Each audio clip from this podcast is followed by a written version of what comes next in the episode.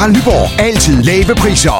tyve styk, tyve liters affaldsposer kun tre femoghalvfems. Halvanden heste Stanley kompresser kun fire nioghalvfems.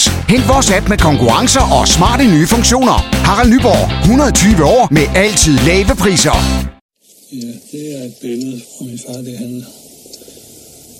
Han hedder Victor Forte Sørensen, og på det tidspunkt var han politibetjent. Min far i fuld politiuniform. Det, det var at tale om, jeg også skulle være. Det er selvfølgelig min fars fodspor. Men der, der skete jo altså noget andet jo, desværre. Den syvogtyvende september nitten femogtres kom Palle Mogens Fode Sørensen til at gå over i dansk kriminalhistorie som den berygtede politimorder. Men hvem var Palle? Og hvad var det, der førte til den nat, hvor han trykkede på aftrækkeren og dræbte fire betjente?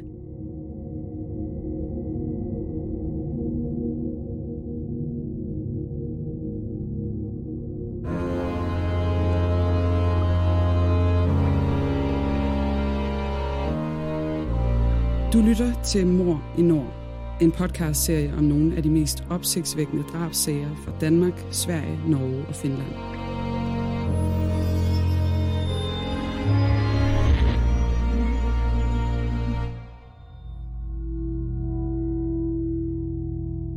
Det du nu skal høre er en virkelig historie, researchet og fortalt af Janne Agaard og læst op af Le Gammeltoft.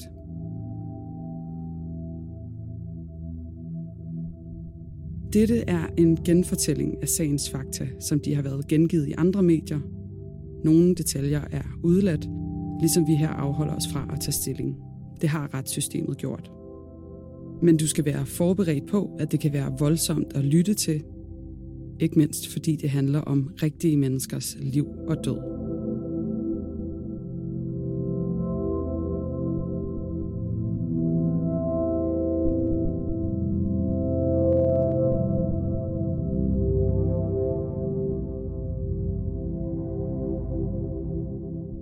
Palle blev født på Amager i nitten syvogtyve, nærmere bestemt på Italiens Vej seks, som dengang var et typisk arbejderkvarter med boligblokke i røde mursten. Mor Else og far Victor havde et par år forinden fået deres første barn, Inge, og familien boede hyggeligt, men småt, i en toværelses lejlighed med kammer på tredje sal og indbygget toilet i soveværelset. Victor var betjent, mens Else gjorde rent på den nærliggende folkeskole. Victor var oprindeligt væver, men nogle år før Palle kom til verden, blev han ansat hos Københavns politi som natbetjent. Victors job betød blandt andet, at hans to børn kunne komme med til den årlige juletræsfest i politiforeningen. Det var noget, Inge og Palle glædede sig til hele året. Victors mor boede også med familien i kammeret på Italiens Vej. Inge sov i stuen, og lille Palle sov med sine forældre i soveværelset. De boede tæt, og de var ikke velhavende, men de manglede heller ikke noget. I opgangen boede der andre arbejderfamilier, og Palle blev bedste venner med Jørgen nede i stuen til venstre. De to drenge var vidt forskellige. Hvor Palle var direkte, men noget tillukket, var Jørgen fuld af fantasier og drømme. Hvor Jørgens hjem var præget af forældrenes alkoholmisbrug, var Palles forældre stabile og kærlige. Palle begyndte på Sundby Østerskole i nitten fireogtredive, og han var glad for skolen. Fordi han både var højere og større end de jævnaldrende, blev han aldrig drillet. Men mellem første og anden klasse fik Palle skarlandsfeber og blev alvorligt syg. Han var indlagt i månedsvis, og da han vendte tilbage til skolen i anden klasse, var han pludselig langt bagefter kammeraterne. Lærerne begyndte at få mistanke om, at Palle måske var ordblind, og efter et par skoleskift fandt han ro, da han i fjerde klasse kom på folkeskolen på Samersvej, hvor både søsteren Inge og bedstevennen Jørgen gik. Palle elskede at være hjemme hos Jørgen på trods af de fulde forældre. Her oplevede han en rummelighed, som han manglede derhjemme, hvor der var flere forventninger og faste rammer. De mange skoleskift havde ikke taget mod for Palle, der klarede sig godt i sløjt og regning.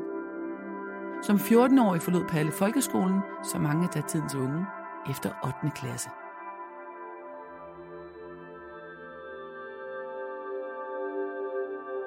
I mellemtiden havde Palles far mistet jobbet som betjent.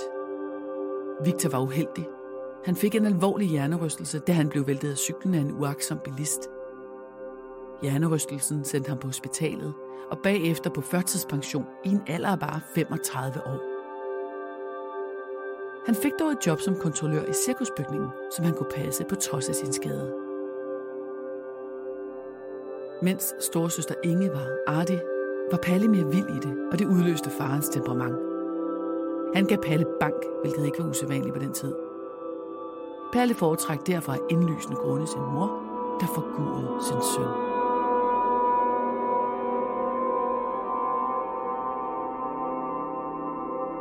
Efter ottende klasse blanderede Palle den derhjemme, indtil han endelig fik et job som arbejdsdreng.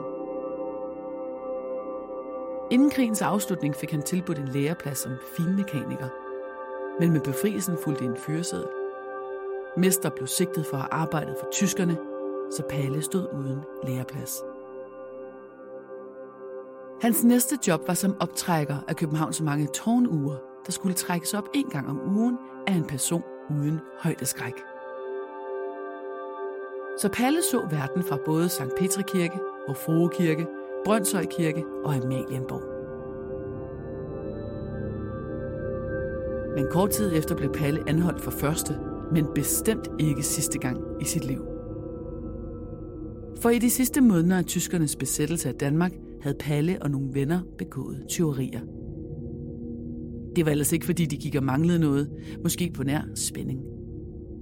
Den nu atten-årige Palle var leder af gruppen, for han var god til at planlægge, og en eminent dygtig indbrudstyv på grund af sin fingerfærdighed med at dirke låse op. Palles dobbeltliv blev afsløret ved anholdelsen tirsdag den tredje december nitten otteogfyrre, da han forsøgte at sælge et benzinkort på sortbørsen. Benzinkortet var eftertragtet på grund af efterkrigstidens rationering. Udover at blive taget i sortbørshandlen, havde Palle en ældre pistol kaliber syv femogtres på sig. For første gang i sit liv blev Palle fængslet. Til at begynde med som varetægtsarrestant i Vesterfængsel. Her mødte Palle ligemænd og fik gode idéer til flere forbrydelser. En cellekammerat fortalte ham, at der var masser af kontanter i arbejdsmændenes arbejdsløshedskasse i Ingerslevgade på Vesterbro i København. Under varetægtsfængslingen besluttede anklagemyndighederne for at lave en mentalundersøgelse af Palle. Det skete i januar nitten syvogfyrre, og overlæge Helge Kems fandt Palle godt begavet og hverken sindssyg eller åndssvag. Men helt normal var Palle heller ikke. Han havde udviklet såkaldt uheldige karaktertræk som overdreven eventyrlyst og fantasifuldhed, og lægen fandt ham umoden og pubertetspræget. Palle blev sendt i ungdomsfængsel, og under afsoningen indkaldtes han til station ved militæret, men her kasserede de Palle med den begrundelse, at han var for usikker til krigstjeneste. Så den femtende juli nitten otteogfyrre gik Palle som en fri mand på enogtyve sommer ud af Søby Søgaard Ungdomsfængsel og vendte tilbage til hjemmet på Italiens Vej. Han gik i gang med at skaffe sig en læreplads, men fandt hurtigt ud af, at han ikke havde meget lyst til at arbejde. Der var nemmere og hurtigere måder at skaffe penge på.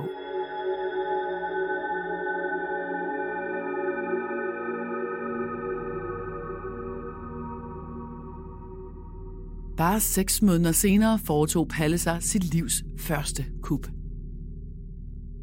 Ideen om de mange kontanter hos arbejdsmændenes A-kasse på Vesterbro var god, og Palle besluttede sig for at prøve. Palle stjal flere hundrede kilo sprængstof fra Faxe Kalkbrud lang tid inden indbruddet på Vesterbro. Og en kold januarnat i nitten niogfyrre brugte han en lang stige til at komme ind ad et vindue på A-kassens kontor. Derefter brugte han nogle få gram af det medbragte sprængstof Aerolit. Han puttede det ind i pengeskabets nøglehul og antændte det.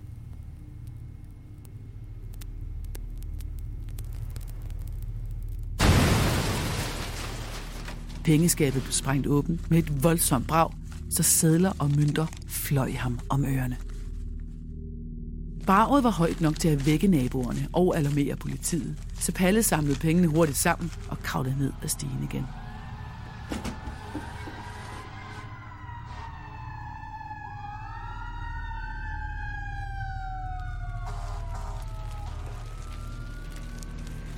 med sig hjem på cyklens bagagebærer, havde Palle byttet på et hundrede og tredive tusind kroner. En større formue efter datidens målestok.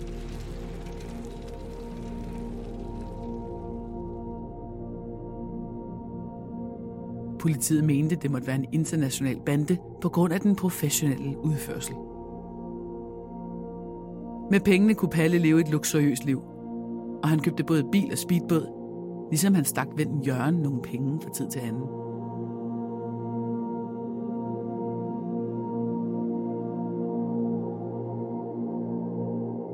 Efter et par år var udbyttet for rovet blevet opbrugt, og Palle begyndte at begå småtyverier, men han blev hurtigt anholdt igen. Denne gang bad anklagemyndigheden om en ny mentalundersøgelse, der bedømte den fireogtyve-årige til at være en følelseskold psykopat i middelsvær grad. Af karakter og temperament er observanten selvhævdende og egocentrisk, egoistisk og poserende, fantasifuld og vidtløftig, selvfølende og selvoptaget. Haps, haps, haps. Få dem lige straks. Hele påsken før, imens billetter til max nioghalvfems. Haps, haps, haps. Nu skal vi have orange billetter til max nioghalvfems. Rejs med D S B Orange i påsken fra treogtyvende marts til første april. Rejs billigt, rejs orange. D S B, rejs med. Haps, haps, haps. Efter nogle år i fængsel blev Palle løsladt på ny i nitten otteoghalvtreds, og samme smøre gentog sig. Hans småtyverier blev opdaget, og han blev anholdt. Men denne gang fik han ikke almindelig fængsel for rapserierne, men psykopatforvaring. Det skyldes mentalerklæringen, der blandt andet sagde: observanten må stadigvæk anses for psykopat og er tillige neurotisk præget, i det det fremtrædende i hans psyke er umodenhed og hæmning i følelsesmæssig henseende, selvhævdende og egocentricitet. Observanten har afsonet adskillige års fængselsstraffe uden at have opnået psykisk modning, men tværtimod synes hans had og hævngærighed i relation til samfundet at være tiltaget styrke for hver lang straf, der er blevet ham idømt. I sine frie perioder har han levet parasitært, opslugt af overlødige idéer om sine mekaniske evner, mens han har forbrugt af kapitaler stammende fra tidligere indbrud. Psykopatforvaring var en særlig tidsubestemt straf for hærdede vaneforbrydere, som det danske strafferetssystem brugte mellem nitten femogtyve og helt op til reformen af den danske strafferet i nitten treoghalvfjerds. Datiden så med alvor på berigelseskriminalitet, mens der i dag kun dømmes forvaring til særlig farlige fanger, der har begået gentagen grov sædelighedskriminalitet. Efter nogle år blev Palle lukket ud igen. Så alvorlig var hans kriminalitet heller ikke. Hjemme på Italiens Vej var der kun moren tilbage. Faren var død af et hjertetilfælde, mens Palle sad i fængsel. Som altid manglede Palle penge, så pengeskabskuppene blev hans faste metode.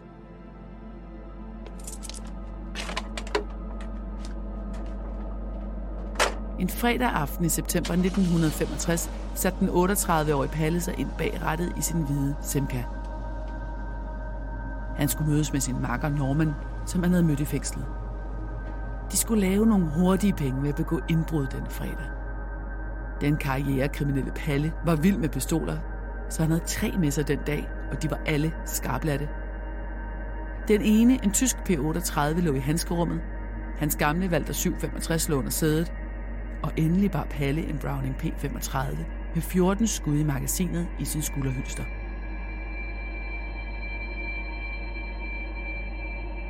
Første stop var en bilforretning i Roskilde, hvor Palle dirkede døren op og stjal fire hundrede og femogtyve kroner, for derefter kørte tilbage til Amager og Sundby Vesterplads. Palle forsøgte at dirke en dør til en møbelforretning op, men måtte opgive, og efter han tog nabobutikken Skårs Sæbehus i stedet for. Her hævde de to mænd dametasker, nylonstrømper og parfume ned fra hylderne. Til sidst nappede de tre hundrede og fyrre kroner i kontanter fra kasseapparatet, inden de gik. Sidste stop var pladsens kiosk, hvor de tog tre hundrede og enoghalvfems kroner og otte sæt spillekort. Klokken var langt over tre om natten. På vej hjem i bilen var Norman nervøs, og det gjorde Palle irritabel. Tæt på Normans lejlighed ved krydset Saltværksvej og Amager Landevej kørte Palle over for rødt og måtte lave en undvigemanøvre i krydset for at undgå at ramme en anden bil. Lidt efter passerede de en politibil, og betjentene vurderede åbenbart, at de to mænd i simkagen kørte så hasarderet, at de vendte om og fulgte efter dem. I de følgende femogfyrre minutter forsøgte Palle at ryste politibilen af sig på småveje rundt om på Amager.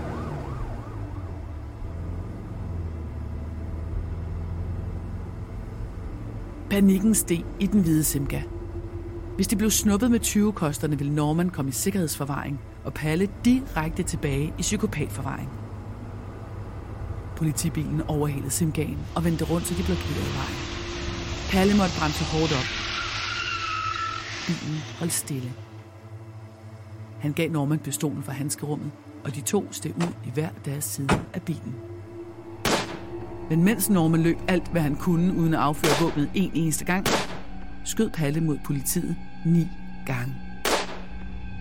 Den første betjent, Gert Søndergaard Harkjær, blev ramt i ryggen, låret og i siden, så han faldt bevidstløs om. Den anden betjent, Henning Skov Hansen, blev ramt i siden og faldt sammen bag politibilen. Palle løb hen til betjenten og skød om tre gange mere. Og bagefter gik han hen til den første betjent og dræbte ham med et nakkeskud. Palle steg ind i simkagen og kørte derfra med speederen i bund på vej hjem.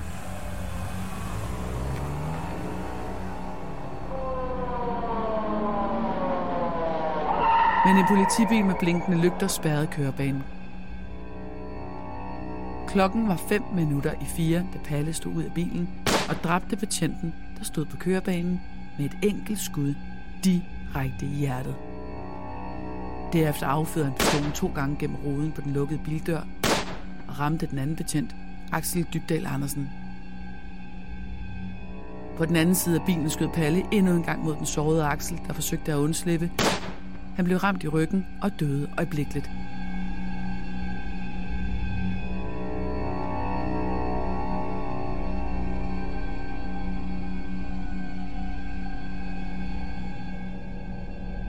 Palle opdagede, at alle femten skud var affyret, og magasinet i hans pistol var helt tomt.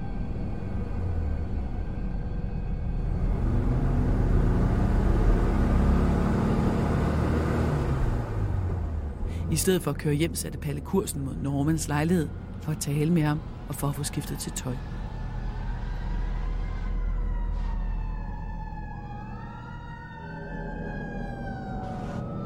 Alt disponibelt mandskab var kaldt ind. Den samlede politistyrke i København ledte efter drabsmanden. Der var nu bevæbnet politi overalt i byen. Det gik op for Palle, at spillet var slut. Han kørte til politigården og meldte sig selv sent lørdag nat, lidt mindre end et døgn efter drabene.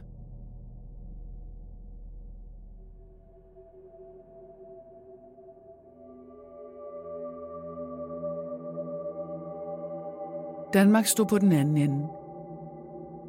Politifolk havde normalt ikke våben på sig i patruljevognene, et faktum, som gjorde de fire drab endnu mere grufulde og meningsløse. Efter det firedobbelte drab blev det almindeligt, at danske betjente var bevæbnet med pistol. Også en række af politiets rutiner, såsom anholdelse efter en biljagt, blev ændret for at beskytte betjentenes liv. Efter tre dages afhøringer tilstod Palle drabene. I marts nitten seksogtres blev han idømt livsvarigt fængsel, kort tid før sin niogtredive års fødselsdag. Han var Danmarks mest forhadte mand. De fire betjente var alle under tredive år og havde hele livet foran sig. Palle Sørensen blev fænomen. Blandt andet begyndte unge at sige fire nul til Palle, når de var utilfredse med politiet. Også inden for murene var Palle lagt for had. De første elleve år af afsoningen sad han i isolation, og den eneste person, bortset fra fængselsbetjentene, som Palle så, var hans mor, og troligt besøgte ham to timer om ugen. Senere blev hans vilkår lempet lidt, så han måtte se andre fanger.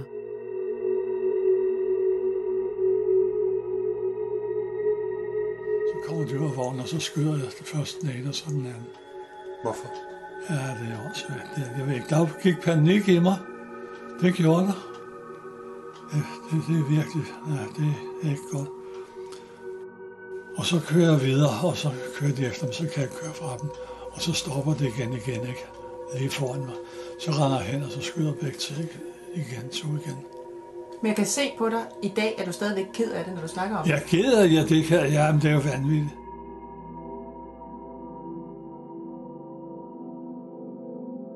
Ifølge dansk ret kan livstidsafsonere søge om prøveløsladelse hos Kriminalforsorgen efter tolv år, og efter fjorten år kan man bede domstolen om at tage stilling til en prøveløsladelse. Der skulle gå atten år, inden Palle fik sin første ledsagede udgang. Betingelsen var, at han skulle følges af to bevæbnede betjente. På udgangen kunne Palle opleve et helt andet samfund. Fra anholdelsen i nitten femogtres til et moderne Danmark i nitten fireogfirs.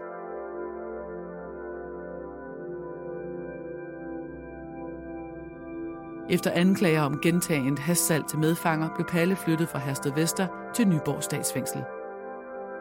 Her afsonede han mange år, mens han troligt anmodede om prøveløsladelse uden held. I Danmark er livstid lig med livstid, hvilket betyder, at man skal benådes for at blive løsladt. Når Palle søgte om prøveløsladelse, valgte domstolen oftest at spørge Retslægerådet, om han stadig var til fare for samfundet. Hver gang kom Retslægerådet til konklusionen, at han ikke var sindssyg, men at han led af en dyssocial personlighedsforstyrrelse. I nitten femoghalvfems blev Palle flyttet til det åbne fængsel i Sønderomme, hvor han opholdt sig i to år, og derefter kom han til Kriminalforsorgens pension Lyng i Stakroge. I nitten seksoghalvfems overtog Frank Jensen posten som justitsminister efter Bjørn Westh, og blandt de mange ansøgninger om benådning lå der en fra Palle. Men først i nitten otteoghalvfems bestemte Frank Jensen sig for at benåde Palle, der blev løsladt i en alder af enoghalvfjerds år, efter toogtredive år og otte måneder i fængsel. Mange år senere blev Palle interviewet og spurgt, om han havde politiet, siden han skød de fire betjente, især nu, hvor han selv var søn af en politimand. Men Palle fortalte, at han ikke nærede noget had til politiet. Han var bare gået i panik. Grunden til hans kriminalitet var ikke motiveret had, men udsigten til hurtige penge. Straffeloven blev senere ændret, så livstidsdomme fremover hvert år skal vurderes af domstolen efter tolv års afsoning. Palle Sørensens sag indgik i både den offentlige debat og i Folketingets behandling af lovændringen.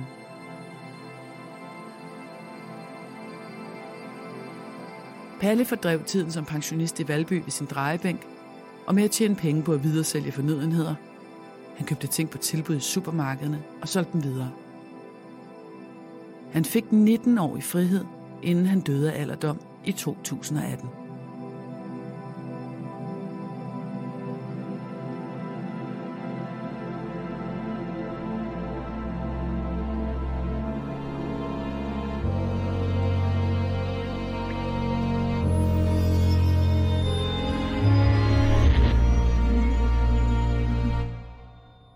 Vi har i denne episode brugt klip fra Danmarks Radio.